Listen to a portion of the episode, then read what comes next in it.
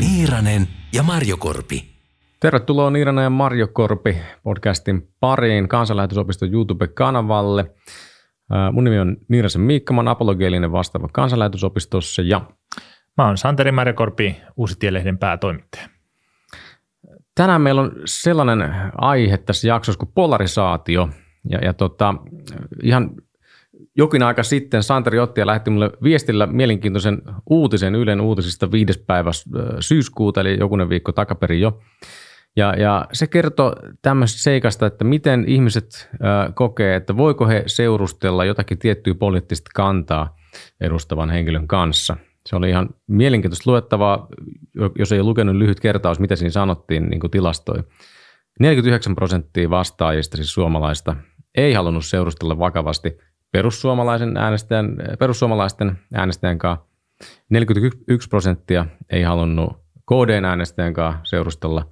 Ja toisaalta sitten myös 30 prosenttia ei halunnut vasemmistoliiton ja 25 prosenttia ei halunnut vihreiden kanssa seurustella. Eli, eli aika mielenkiintoinen statistiikka. En ole aikaisemmin törmännyt, törmännyt Suomessa tällaiseen. Oletko sä törmännyt mihinkään? En ole tällaisiin tilastoihin. Kyllähän tätä tietenkin on ollut ilmassa tätä keskustelua polarisaatiosta ja on tiedossa se, että esimerkiksi sukupuolet äänestää niin kuin nuoret miehet enemmän perussuomalaisia ja naiset sitten näitä vihreitä ja vasemmistoa. Että tällaista, tällaista on, mutta en, en ole siitä tietoinen, että näin tiukkaa olisi se polarisaatio, että se vaikuttaisi seurustelusuhteisiinkin. Joo, joo. et- et- Tämä on just siksi mielenkiintoista, että nämä nimenomaan nämä puoluekannat, mitkä tässä, tässäkin on nampit vastakkain, on myös niin kuin sukupuolittain vähän enemmän jakautunut kuin muut puolueet. Ja, ja tota, sen takia, mä, miksi oli mun mielestä mielenkiintoista, ja varmaan Santerikin ties sen, kun lähdit siitä, että mä kirjoitin tuohon ST Justitia-sarjaan artikkeliini kaupungistumisen, kaupungistumisen haasteista lähetystyölle niin kuin Jenkkien vastaavista tilastoista. Ja siellä on, kun on, tutkitaan eh, paljon enemmän tämmöisiä juttuja kuin Suomessa, niin siellä on tiedetty jo hyvän aikaa.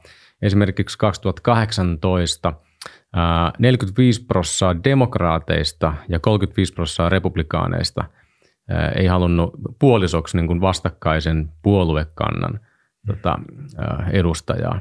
Ja, ja sitten sitä on vertailtu myös 60-luvulla on kysytty ihan samaa, ja silloin oli ihan muutamia prosentteja tämä. Et, et polarisaatio on tässä niin kuin kasvanut selvästi vuosikymmenten varrella. Tämä on aika mielenkiintoista äh, tavaraa. Mitä sanoisit, Santeri, voiko tästä niin kuin päätellä, että tämä on meille tuontitavaraa? Että sieltä Jenkeistä tämä on lähtenyt ja nyt se on rantautunut Suomeen.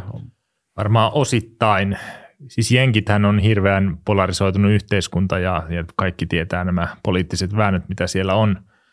Ja aika paljon on sitä, että meillä niin kuin nämä eri osapuolet kuuntelee sitä, mitä siellä Yhdysvalloissa sanotaan ja omaksuu sieltä ajatustapoja ja, ja semmoista teoriaa niin kuin taustalle ja, ja kyllä se varmasti vaikuttaa Suomessa. Toihan on sille kiinnostavaa toi polarisaatio, että jos se alkaa vaikuttaa niin kuin perheen muodostukseen, niin se todella niin kuin hajottaa yhteiskuntia. Että se, ei ole enää, se ei ole enää vaan sellainen teoreettinen kysymys, vaan, vaan joudutaan ihan niin kuin kahteen eri leiriin. Mä muistan joskus pienenä oli puhetta siitä, että joskus 70-luvulla oli eri puolueilla omat kaupat. Että Joo, e-kauppa ja jotain Joo, muuta. joo, ja Joo. K-kauppa oli jo niin kuin oikeistolaisten ja kes, keskustelussa oli S-kauppa ja näin, Aivan. näin, mutta eihän tämmöistä ollut meillä Suomessa. Mutta niin kuin, ollaanko menossa taas tähän, niin tämä on, tämä on hyvä kysymys.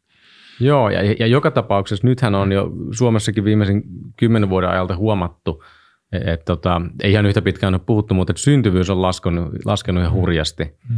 Ja, ja mä, siinä artikkelissa mä esitin, että olisiko täällä jotain niin kuin tekemistä tämän kanssa. Mä, to, mä sanoin kyllä, ja tutkijat on niin kuin todennut, jo, että on paljon muitakin syitä syntyvyyden laskulle tietysti, mutta että ehkä tämäkin on jo, jonkinlainen, ei se varmaan ainakaan helpota asiaa. Mm. Mutta mitä sä sanoisit siitä, että kuka tuo, kun sitä on tuontitavaraa, niin kuka tätä tuo? Siis mä sanoisin, että tässä ei ole mitään sellaista salaliittoteoriaa taustalla, mm. että joku tuo nyt sieltä niin kuin tarkoituksella, vaan totta kai se on niin, että kaik, aika paljon niin kuin seurataan yhdysvaltalaisia uutisia. Itsekin siis mm. Twitterissä, vaikka on paljon tekemisissä, siis sen, se on se englannin kielen vuoksi se Yhdysvallat on semmoinen paikka, mistä niin kuin helposti omaksutaan kaikkea mm. Teoreettista ja, ja semmoista ajattelutapaa ja, ja se varmaan niin kuin sieltä jotenkin ikään kuin tihkuu automaattisesti tänne Suomeen.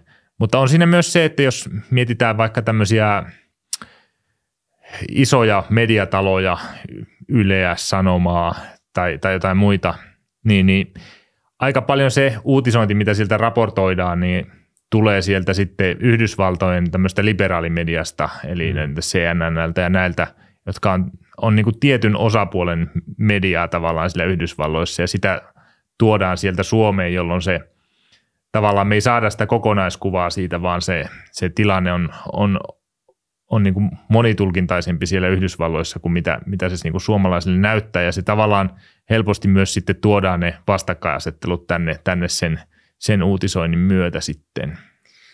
Tässä on varmaan vinha perä, siis, että toisaalta me kaikki tuodaan sitä, se on mm. selvä sosiaalisen median aikakaudella, se ei niin tunne rajoja samassa mielessä kuin mm. ennen sitä. Mutta toisaalta mun mielestä on, on juuri näin, että siis suomalaiset isot mediat, ne, kun ne raportoi USAsta, niin ne ei raportoi esimerkiksi National Reviewn mukaan, mikä on siis konservatiivien republikaanien ää, mm. tota, heihin kallella oleva lehti. Tai tota, mitä se muita voisi olla. Itse tai yksi poikkeus tulee mieleen. Hesarilla on yhteistyötä Wall Street Journalin kanssa, mm. mutta sieltäkin pääasiassa tulee se talousosasto, mm. mikä ei heijasta jälleen sitä, kun siinä, olisi, siinä lehdessä olisi muutakin niin kuin arvokysymyksissä mm. konservatiivisempaa kantaa. Niin en ole nähnyt sitä kyllä Hesarin sivuilla. Mm. E- eli tota, se, se, toisaalta on myöskin niin, että, että siis media on sel, selvästi kallellaan siellä – ja sitten ikään kuin jostain syystä muodostuu tämmöinen niin kuin palomuuri. Mm. me ei mm. niin kuin saada niin kuin jenkkikonservatiivien omaa ääntä kovinkaan usein, mm. vaan saadaan ehkä ne pähkähulluimmat niin kuin kommentit sieltä. Näin juuri. Joo. Mutta tota, mä haluaisin ehkä tässä nostaa sitten esille, esille sen tämmöisen ajattelijan, joka on itse asiassa nyt sieltä respektaabelimmasta päästä jenkkikonservatiiveja, eli tämmöinen Patrick Deneen niminen politiikan teorian professori tuolta Notre Damen yliopistosta. Ja, ja säkin olet lukenut sen, sen kirjan, jonka hän kirjoitti joku viitisen vuotta sitten, kuin Why Liberalism Failed. Joo, se oli tosi hyvä kirja ja suosittelen kaikille, jotka kiinnostuneita tästä polarisaatiosta tai meidän yhteiskuntimme tilasta. Joo, ja jos ette usko meitä – niin tuota, uskokaa Vladimir Putinia ja Barack Obamaa, jotka molemmat on suositellut tätä kirjaa. Et sen täytyy olla jollakin tavalla ainakin kiinnostava. Joo. Joo. Mä luin just tuossa aamulla, tota, itse asiassa tästä kirjasta on julkaistu pätkä suomeksi, Arjopakin verkkolehdestä, kannattaa, kannattaa etsiä se sieltä niin kuin teknologia näkökulmassa. Se, se kommentoi siinä kirjassa tosi moni juttuja. Ja teknologia on yksi. Ja sitten tota, hän, hän niin kuin sanoo, että itse asiassa meidän vaikkapa Facebook tai some niin kuin teknologiana on itse asiassa ikään kuin ohjelma, joka pyörii käyttöjärjestelmässä nimeltä liberalismi. Mm. Haluatko Santeri avaa vähän tätä, monet ei ehkä tiedä tai tietää jotenkin vaan niin kuin hähmäisesti, mitä on liberalismi. Mm. Niin, no siinä kirjassahan se perusajatus on se, että meillä on oikeastaan valistuksen jälkeen kolme tämmöistä isoa ää, poliittista teoriaa länsimaissa, että on kommunismi, sitten tämmöinen fasismi ja liberalismi, ja nämä on kilpailu, kilpailu voitosta, ja sitten kylmän sodan päättymisen jälkeen näytti siltä, että liberalismi ainoastaan jäi jäljelle, ja Deneen väittää, että se voitti ja onnistui niin hyvin, että se tavallaan toteutti ne kaikki tavoitteensa, mitä sillä oli, ja se pyrki vapauttamaan niin kuin ihmisen kaikista sidonnaisuuksista ja paikoista ja tavoista ja uskonnoista ja muusta tekemään ihmistä tämmöisen – olennon, joka on täysin vapaa valitsemaan, mitä hän haluaa ja tulevaisuutensa ja muuta. Ja tämä onnistui niin hyvin, että se samalla rampautti ja romutti tavallaan monet instituutiot ja tavallaan kumoaa, alkaa syömään itseäänkin sisältä päin. Eli, eli, eli sen, sen voitto on sen suurin ongelma. Tämä on sen mm. Dininin pointti. Joo, että se on niin kuin samankaltaisesti, vähän ehkä ironisesti, ei, ei ehkä olla tämän kehityksen loppupäässä, että niin liberalismi ei ole lopullisesti romahduttanut itseään, mutta Dene näkee, että se on niin kuin hyvässä vauhdissa mm. tämä romahdus. Ja, ja tota, äh, siinä on niin kuin samankaltainen kehitys kuin ehkä kommunismilla, joka tuli nopeammin tiensä mm. päähän. Mutta että silloin se hyvä pointsi mun mielestä siinä se, että siis liberalismi painottaa vapautta, mutta ihan erilaista vapautta kuin mitä niin kuin vaikka tu- ennen 1700-lukua tai 1600-lukua kukaan oli ajatellut vapaudesta. Eli vapaus oli antiikissa ja sitten kristillisen kulttuurin aikana, tämmöisen vahvan yhtenäiskulttuurin aikana jotain ihan muuta. E-, eli, eli se oli ennen vanhaa sitä, että niin kuin vapaa, vapaa ihminen, se, se, tota, se, se myös rajoitti mielihalujansa, jotta yht, hyvä yhteinen elämä tuli mahdolliseksi. Ja tämähän on ihan sit toisenlainen vapauskäsitys kuin mitä niin kuin liberalismissa mm. Niin kuin nykyään nähdään olevan. Niin, voi, voi ajatella, että aika monessa näissä meidän kiistakysymyksissä, mitä vaikka yhteiskunnassa on, niin se peruskysymys on se, että minä haluan tehdä jotain ja sitten on niitä konservatiiveja, jotka haluaa rajoittaa. Että siinä on sellainen tietty vapaus, mm. että et pitäisi olla vapaus tehdä kaikkea mahdollista, mitä, mitä haluan ja, ja ne, niin kuin minun tunteet ja, ja halut on, on se, mikä ratkaisee ja, ja sit siihen ei saa kukaan rajoittaa niitä tai estää sitä minun vapautta. Ja tosiaan niin kuin aiemmin se ajatus oli, oli toisenlainen, että vapaus on sitä, että no kristillisessä traditiossa se vapaus on sitä, että saa vapaasti toteuttaa Jumalan tahtoa ja sillä lailla toteuttaa sitä täyttä ihmisyyttä ja taas ehkä jossain niin kuin aristoteellisessa ajattelussa se on se ihmisluonto, joka mukaan tulee elää ja hmm. silloin me ollaan vapaita, kun me toteutetaan sitä, eikä niin kuin, se ei ole semmoista niin kuin täysin rajatonta vapautta. Niin. Mm. Ja nykyaikana, jos niin kuin jonkun argumentin haluaa vaikka politiikassa voittaa, niin se on vapaus ja tasa-arvo. On aika, jos mm. onnistut nämä kaksi ympäämään yhteen, niin melkein varma voitto on, on mm. tulossa mm. silloin. Mut, mutta se Deneni sanoo sitä, ja tämä some tulee tähän se, mukaan siten, että siis tämä liberalismin vapauskäsitys syö eväitä tältä todelliselta vapaudelta. Mm-hmm. Eli loppujen lopuksi käy niin, että ihmiset tulee halujensa orjia. Mm-hmm. Varmaan niin kuin someaddiktiot on hyvä esimerkki siitä. Hän sanoi, että some on niin kuin teknologiana sellainen, että se nimenomaan istuu hyvin sen takia länsimaihin ja erityisesti USAhan, että se mahdollistaa ihmisen itsenäisyyden, mitä ihmiset on jo koko ajan halunnut muutenkin. Mm. Ja sitten se itsenäisyys tuo aika radikaalia yksinäisyyttä myös mm. mukanaan. Ja tämä on yksi tapa niistä monista tavoista, millä liberalismi sit nakertaa sitä todellista vapautta, mm. mitä me haluttaisiin. Mm. Ja tietenkin tämä, tämä kysymys tästä vapaudesta, niin sehän sitten näkyy myös esimerkiksi evankelisluterilaisen kirkon sisäisessä mm. keskustelussa, tai oikeastaan kaikissa länsimaissa kirkoissa tämä, nämä kysymykset tulee myös sinne sitten, että onko ihminen tavallaan vapaa päättämään ja tekemään mitä haluaa ja, ja onko jotain sellaista kristillistä ilmoitusta tai traditiota, joka voisi määritellä, määritellä meitä. Ja tämä on tavallaan esimerkiksi, jos nyt Suomen evoluutkirkossa puhutaan näistä avioliittokysymyksistä, niin tämä on tavallaan yksi sovellus vaan siihen tähän isoon, isoon kuvaan, mikä tässä länsimaissa yhteiskunnissa näissä keskusteluissa on. Eh, ehkä avioliitto on just senkin takia, jos peilataan jälleen siihen vanhaan vapauskäsitykseen, mm.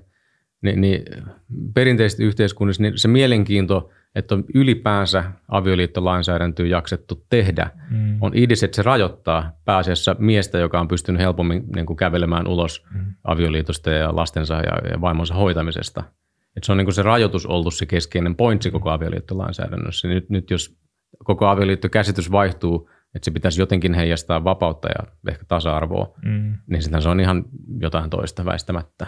Näin, siinä ei ole samasta asiasta kyse.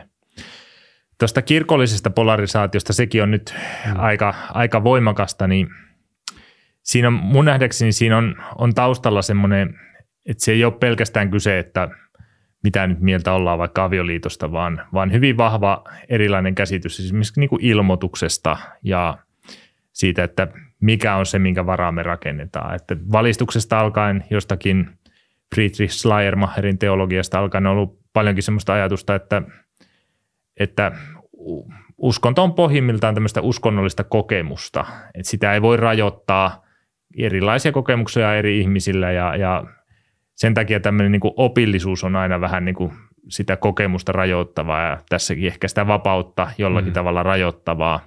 Ja kun taas sitten tämmöinen perinteinen kristiusko on sitoutunut, sitoutunut siihen, että, että on kuitenkin se jumalallinen ilmoitus, jota se kristillinen oppi jäsentää ja, ja sen takia halutaan pitäytyä siinä kiinni, eikä se ole, se ei ole pelkästään semmoista niin sosiologista todellisuutta, että eri ihmisillä on eri kokemuksia, vaan, vaan on jotain niin ihmisen yläpuolella olevaa – ja ajattelen, että varmaan aika paljon myös, myös näissä polarisaatiokysymyksissä, mitä vaikka kirkossa, niin tässä on niin hyvin isoista asioista kyse, että ei ole, ei ole vaan semmoinen semmoinen niin jostain yksityiskohdista kyse. Joo, ja tämä on, ja tämä on tota, yksi sellainen keskeinen teema varmaan, mitä me tullaan toistamaan näissä jaksoissa muutenkin, että kun pinnalla on jotain yksittäisiä kiistakapuloita kysymyksiä, niin, niin vähän vaan kun rapsuttaa, niin tyypillisesti paljastuu, niin kuin tästäkin, teologisia mm. pohjavirtauksia, missä ne varsinaiset erot on, ja jotka synnyttää jatkuvasti aina jotain uusia kysymyksiä. Ja tota, tämä nyt on yksi semmoinen niin kuin hyvin, mm. hyvin valasit. Tota.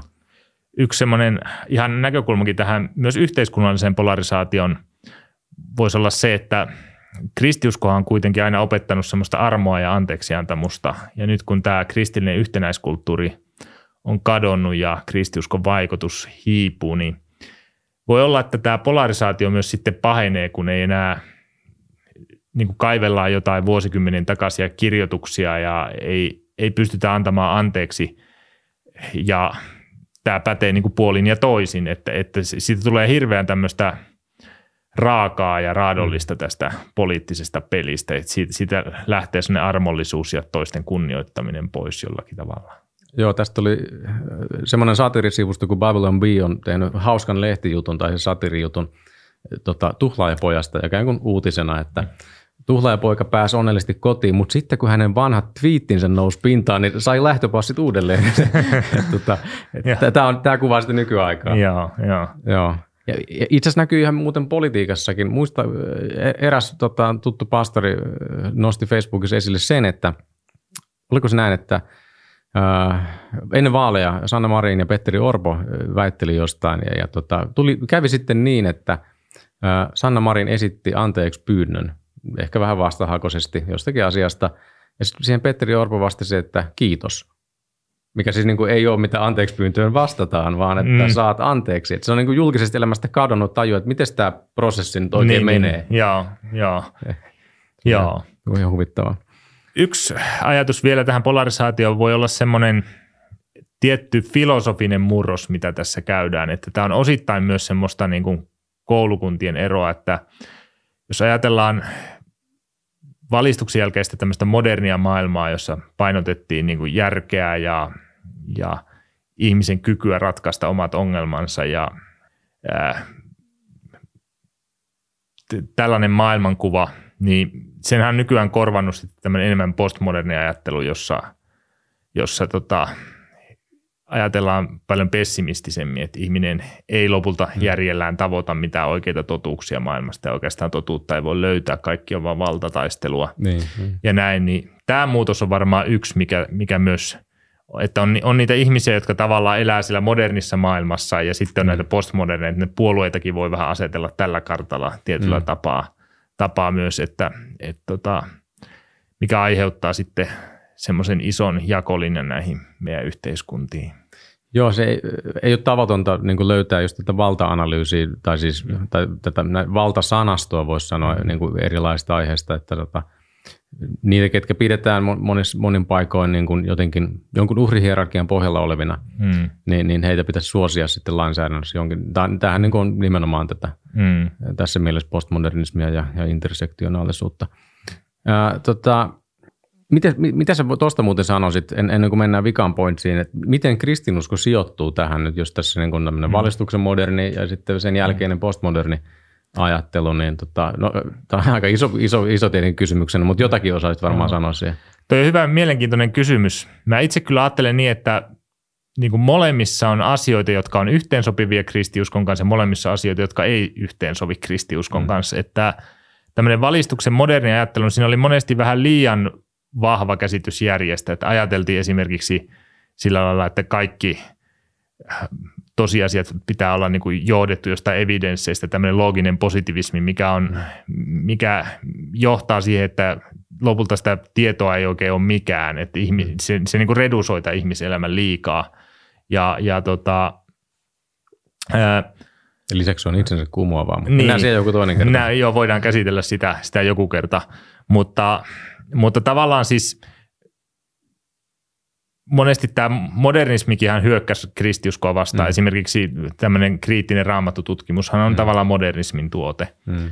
Ja, ja tota, ei sekään ole niin kuin täysin yhteensopivaa kristiuskon kanssa. Sitten taas postmodernissa on se ongelma, että siinä on taas liian vähäinen käsitys siitä järjestä, että se hylätään tavallaan kokonaan.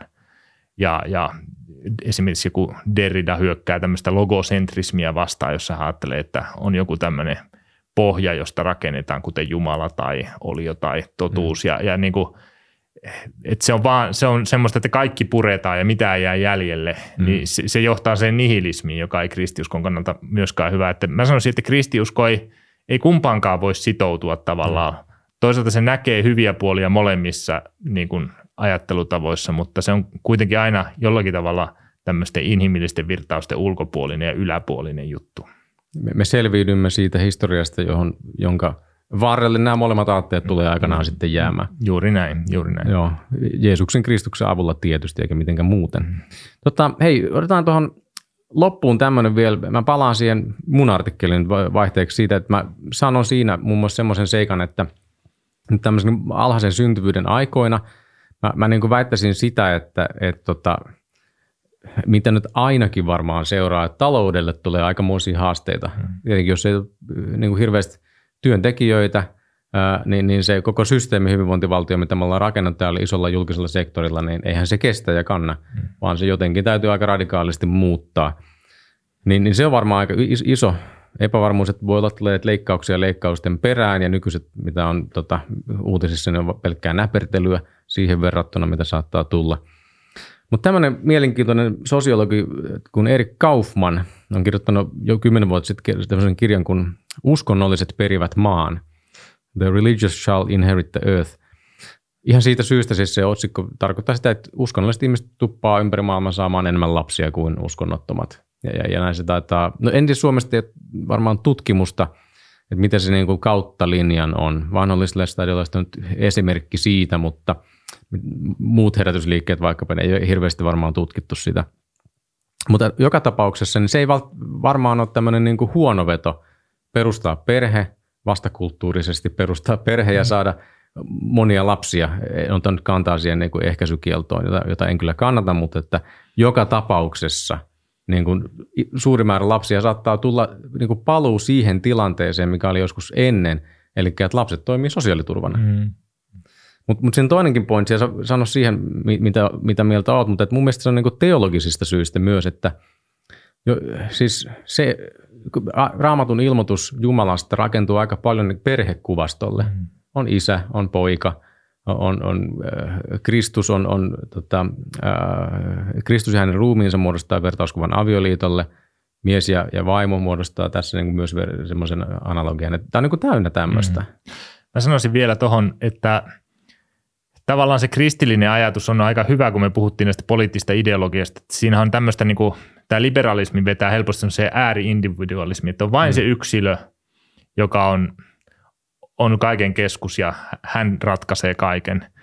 Tai sitten toinen äärimuoto on tämmöinen kollektivismi, mm. kommunismi, jossa on se suuri massa, johon se yksilö niin kuin, äh, sulautuu ja, ja on osa sitä, tai se on ehkä osittain myös fasismissa tai tämmöistä, mm. on niin kuin ein folk, niin. Aina niin kuin yksi kansa, joka sitten, jonka osa se yksilö vaan on. Mutta kristiusko on aika hyvä välimalli tässä, että siinä on se perhe, joka on se perusyksikkö, että se mm. ei ole tavallaan palvo sitä yksilöä eikä sitä massaa, vaan se on siellä välissä. Mm.